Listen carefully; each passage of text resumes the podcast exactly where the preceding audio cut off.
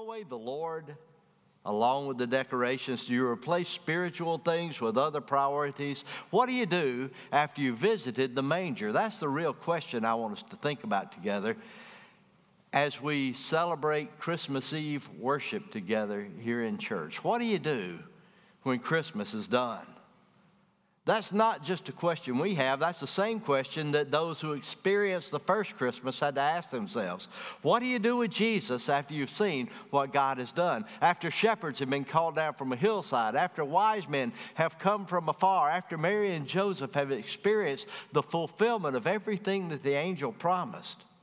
What do you do with Jesus? And the Bible gives us some answers by describing the responses of those particular people and reminding us through their response of how you and I need to respond to Christmas. What do you do when the manger is put away for another year? And as we look at some of the contrast I want us to see this morning, we may learn something about what God has planned for us in the year to come. So, what do you do after Jesus? Well, the Bible tells us this some received him, and some rejected him. From the moment they rushed from the hillsides, the shepherds had no doubt. They had come to see the king. It had been announced to them here's a Savior. When the evening started, they had no idea that God even knew who they were. And now God had uh, sent his angels. They had appeared to them on the hillside, told them, make their way through the darkness into Bethlehem, find the manger. There's the Savior. He's a king. He's going to be Christ the Lord. Every promise God had made to his people was being fulfilled that very night. And they were invited to be witnesses. Incredible. As they gathered around the baby Jesus, they didn't look to see the rustic setting of the stable or the peasant couple or the tiny town. They looked and saw the fulfillment of everything God had ever promised. And they made a decision. And the decision was this they would believe and tell everybody what God had done for them. They had a reaction to Christmas, and their reaction was this We're going to worship Him for the rest of our lives. The Bible says they rushed out and told everybody what they had experienced. But I have no doubt that they didn't tell that story one night, go home, and that was the end of it. I have a feeling that for those shepherds who were gathered on that hillside, for the rest of their lives, Anytime they were around a group of people, anytime their family gathered, or when they found themselves around folks they hadn't known, they would probably say, Let me tell you, let me tell you what happened to me. It was the most incredible thing. I was there when God came. I saw it all. And I'll never forget what it was like. It was a response of wonder to what God had accomplished. You compare what happened to the shepherds and realize that their reaction to Jesus was completely different from that of King Herod. He's another one of those characters, isn't he? Remember, the wise men come from afar. Where is he who has been born the king of the Jews? And Herod became part of the story. He's not a hero of the story, he's the villain of the story, isn't he? He felt no joy at the news of the Messiah's birth. He was not eager to see what God has done. Here's the thing that I think is so interesting. But more than most people, Herod understood who the baby king was. You know, one of the things you learn when you study about the life of Herod is this he really was fascinated by the things that were going on in the Jewish religion. He wanted to understand what biblical truth was about. Now, he didn't want to know because he wanted a heart change. He just wanted a head change. He wanted to comprehend who are these people I'm ruling over and what do I need to know about them in order to maintain control. He knew the word. He'd heard the witness of the prophets. He recognized that when those men were brought into his throne room, that what God had promised was taking place. But here's the difference Herod had no interest in seeing prophecy fulfilled. He had no desire to see God send the Messiah, a Savior, into the world because guess what? If there's a new king, there's no longer an old king. And Herod wasn't interested in stepping aside to let anybody take over, even if it's the Son of God. So rather than kneeling to worship, he saw the Lord as a threat to his power. Instead of worshiping Jesus, he did everything he could to destroy him. You remember what was Herod's radical reaction to learning about the birth of that baby in Bethlehem? He said, The best way we can handle this whole situation is let's send the army, let's go into Bethlehem, and let's find every boy, two years old and younger, and kill him. If we kill them all, we're bound to get the one that we're trying to find. And had God not warned Joseph to leave and go to Egypt, Jesus might have been part of that massacre. God protected his son. Can you imagine this, though? Here is King Herod thinking, God has done the most incredible thing in the history of the world. I refuse to kneel. I refuse to worship. Herod made the personal choice to reject the Lord. And it seems to me on this New Year's Eve that that's a decision that everybody has to make receive or reject. It's the decision we have to make about Jesus Christ. Now, we may not have Herod's power to try to take away the Lord, and we may not have a physical presence where we can go and see the Lord, but this is what we know God sent His Son. His Son came to be the Savior. The world is completely different because of Him, and lives are changed eternally through the truth that God sent His Son to be the one who would redeem his people from their sins. Receive it or reject it. And that's the decision every single one of us makes, isn't it? Every single one of us makes the decision what am I going to do with Jesus? And the answer is will I receive him or will I reject him? But that's not the only decision that was made. Second decision was this some served Jesus from nearby, and some from afar. You know, if there's anybody in the Bible, any figure in the Bible that I just kind of wish the Lord had inspired somebody to tell us a little bit more about, for me, that would be Joseph of Nazareth. I would love to know more about the life of Joseph. Isn't it interesting that God said to him, I've chosen you to be the earthly father of my son. I am sending an angel to let you know what is going on. I am going to tell you later how to protect him and care for him. And then Joseph just kind of disappears. And we really don't know a lot about him, but we know all we need to know. And it was this Joseph knew how he was to serve God's son. God gave him a special role. He was to be protector and guide. The same angel that told him Jesus was to be born is the same one who would appear to him later and warn him to carry his family into Egypt. Later, he would appear once more instructing Joseph that it was safe to carry his family back to Nazareth, his hometown. It was obvious that to Joseph what his role was to be. His role was to stay close to Jesus. You protect God's Son. You provide for God's Son. You prepare God's Son for all the things that are going on. He was to protect him, to guide him, to prepare him, to teach him a craft, to teach him about his Heavenly Father. He was to spend the rest of his life preparing Jesus for what was to come. Now, as far as we know, Joseph never saw Jesus fulfill that promise. He passed away before Jesus began his ministry, as best we know. But in those early years, he was always there, serving Jesus from right up close. Every day he saw God's Son. Well, that's wonderful, and the disciples got to do that, but Joseph got to see God's Son every day and feed God's Son and provide for God's Son and equip God's son. Do you think there was ever a time when Joseph had to discipline God's son? I think that probably that's part of the preparation for becoming the man that God had sent him to be. Joseph served the Lord, and he served him from right up close. For most of his growing up life, Jesus of Nazareth was never more than arm length away from his father. Think about that. Think about that. Serve him from up close. Be there for him when he needs you the most. Make sure that everything's going to be okay. God had given Joseph an incredible commission take care of my son. The wise men were given different instructions. The Bible says after they had seen and worshiped Jesus, they were told to go back home. They were sent back to their own country to bear witness to what they had seen. They were sent to carry the gospel into the world.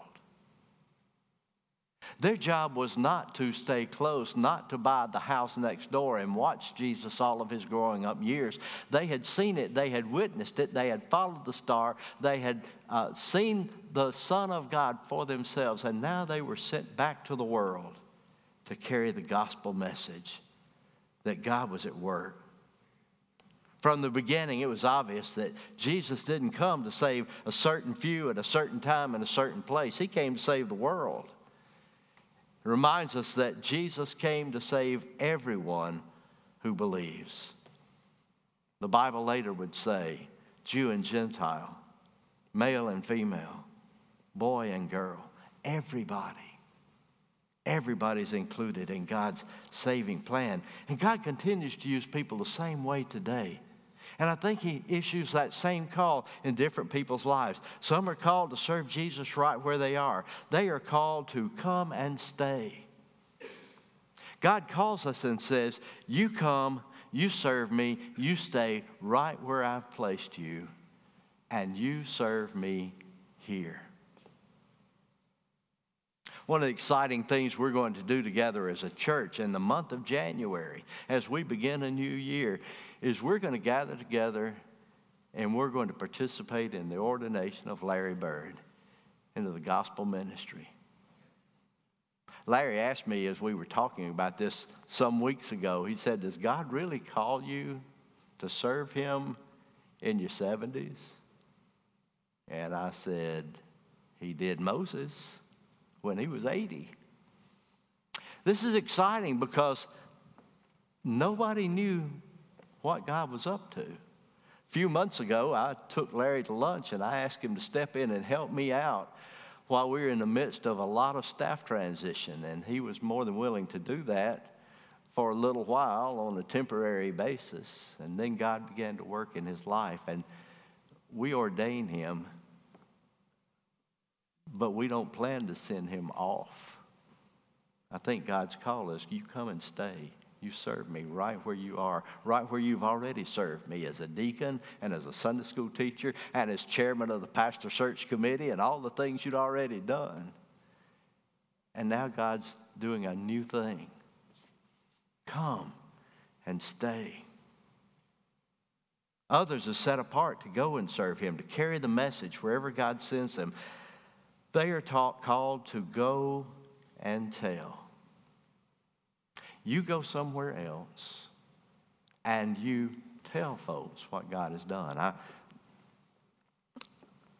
was just thinking this morning over the course of this past year about those folks that God has sent to go and tell. That's why Jeff is here leading our worship. It's why Sam is here serving us as well.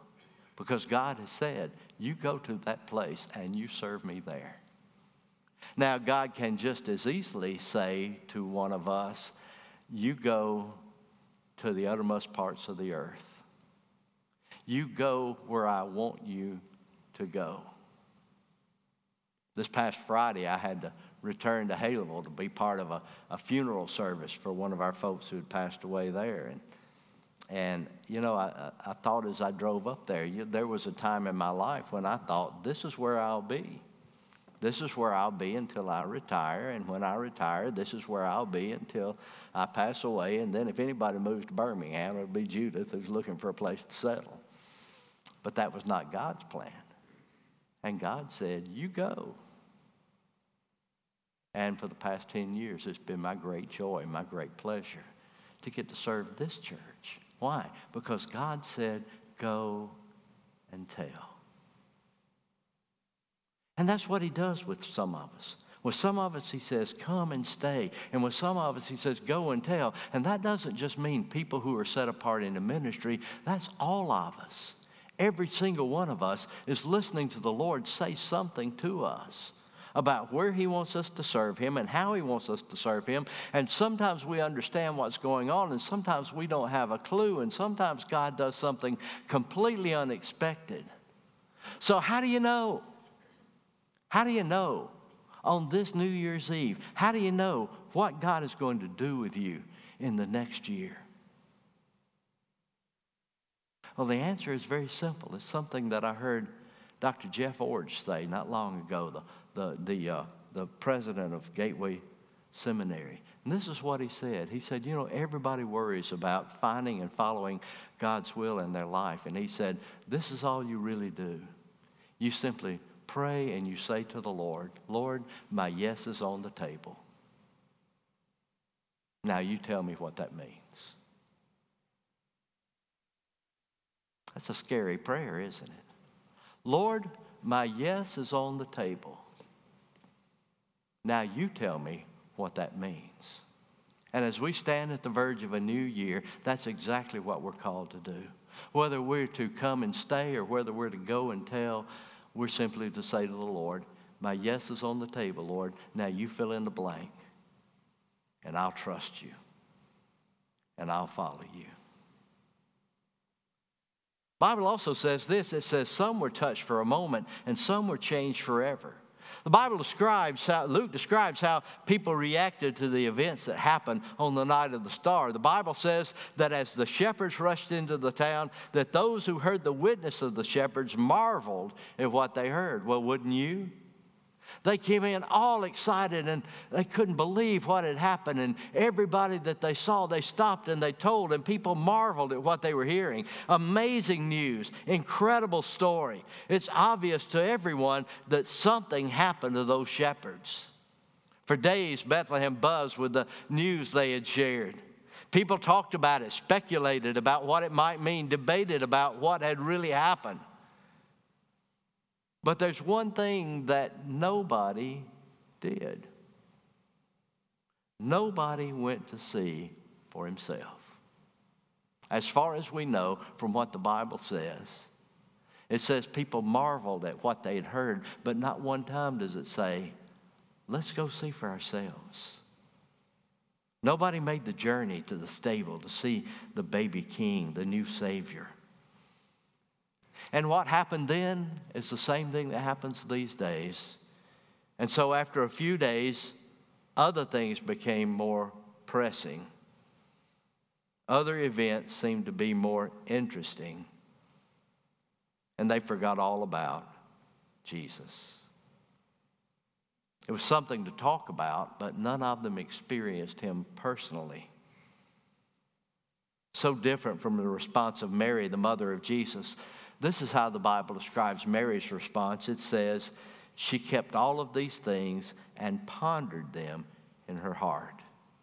That means for years to come, she treasured all that she had seen and heard. She remembered the promises that had been fulfilled. She thought about what it all meant, and she let it all draw her closer to the Lord.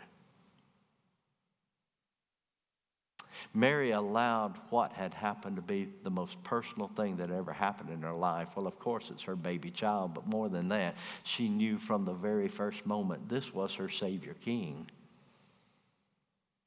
And even today, when people are witnesses to what Jesus can do, they have to make a choice about how they're going to respond.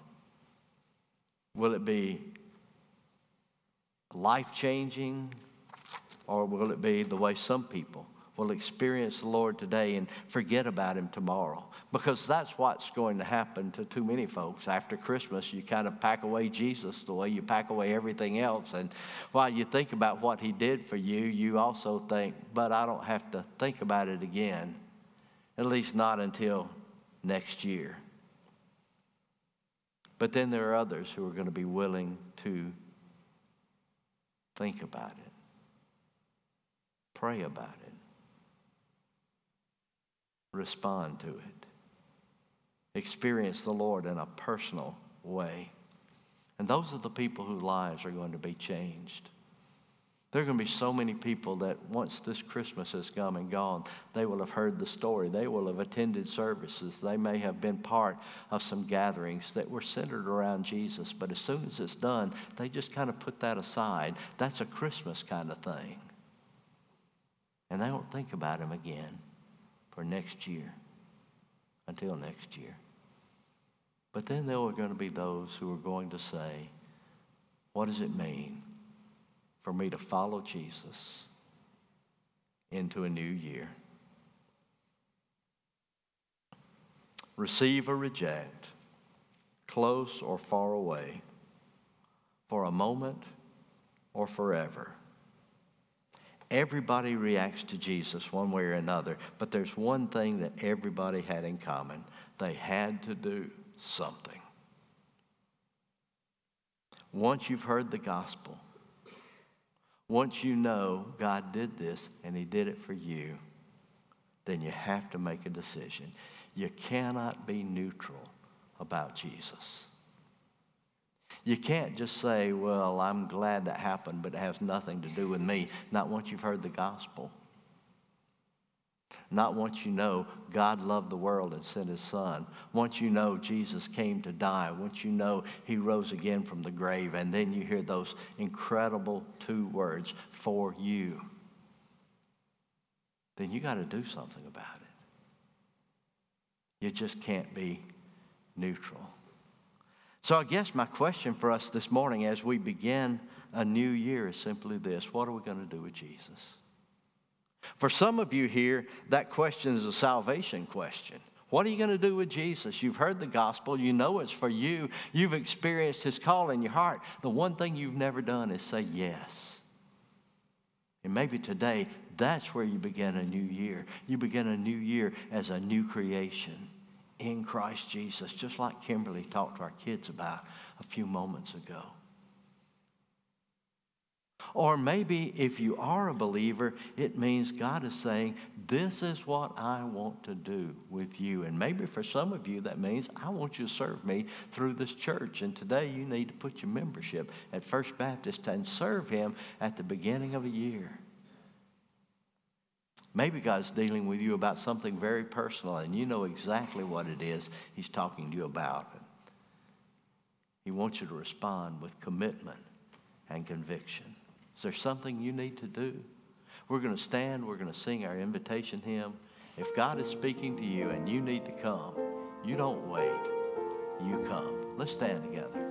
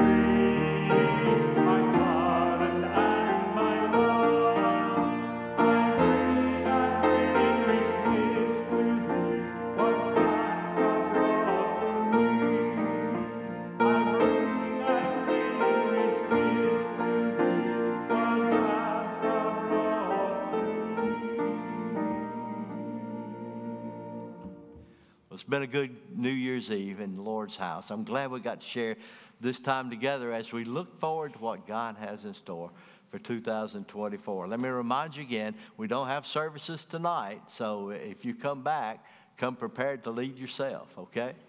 Uh, if you would like to carry home a poinsettia, we'd love to see those go and be used. They are available for a good home, and you be sure and pick one up on your way out.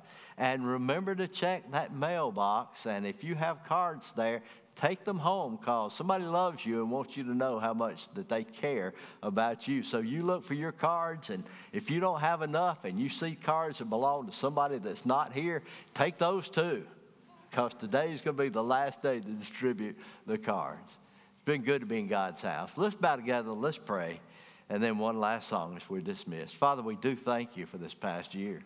What a blessing it has been, and especially, Lord, this season of Christmas.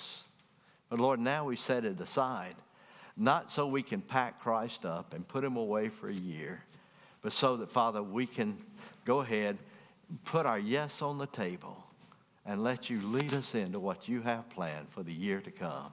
Bless us, Lord, as we continue to serve you. And we pray in Jesus' name. Amen.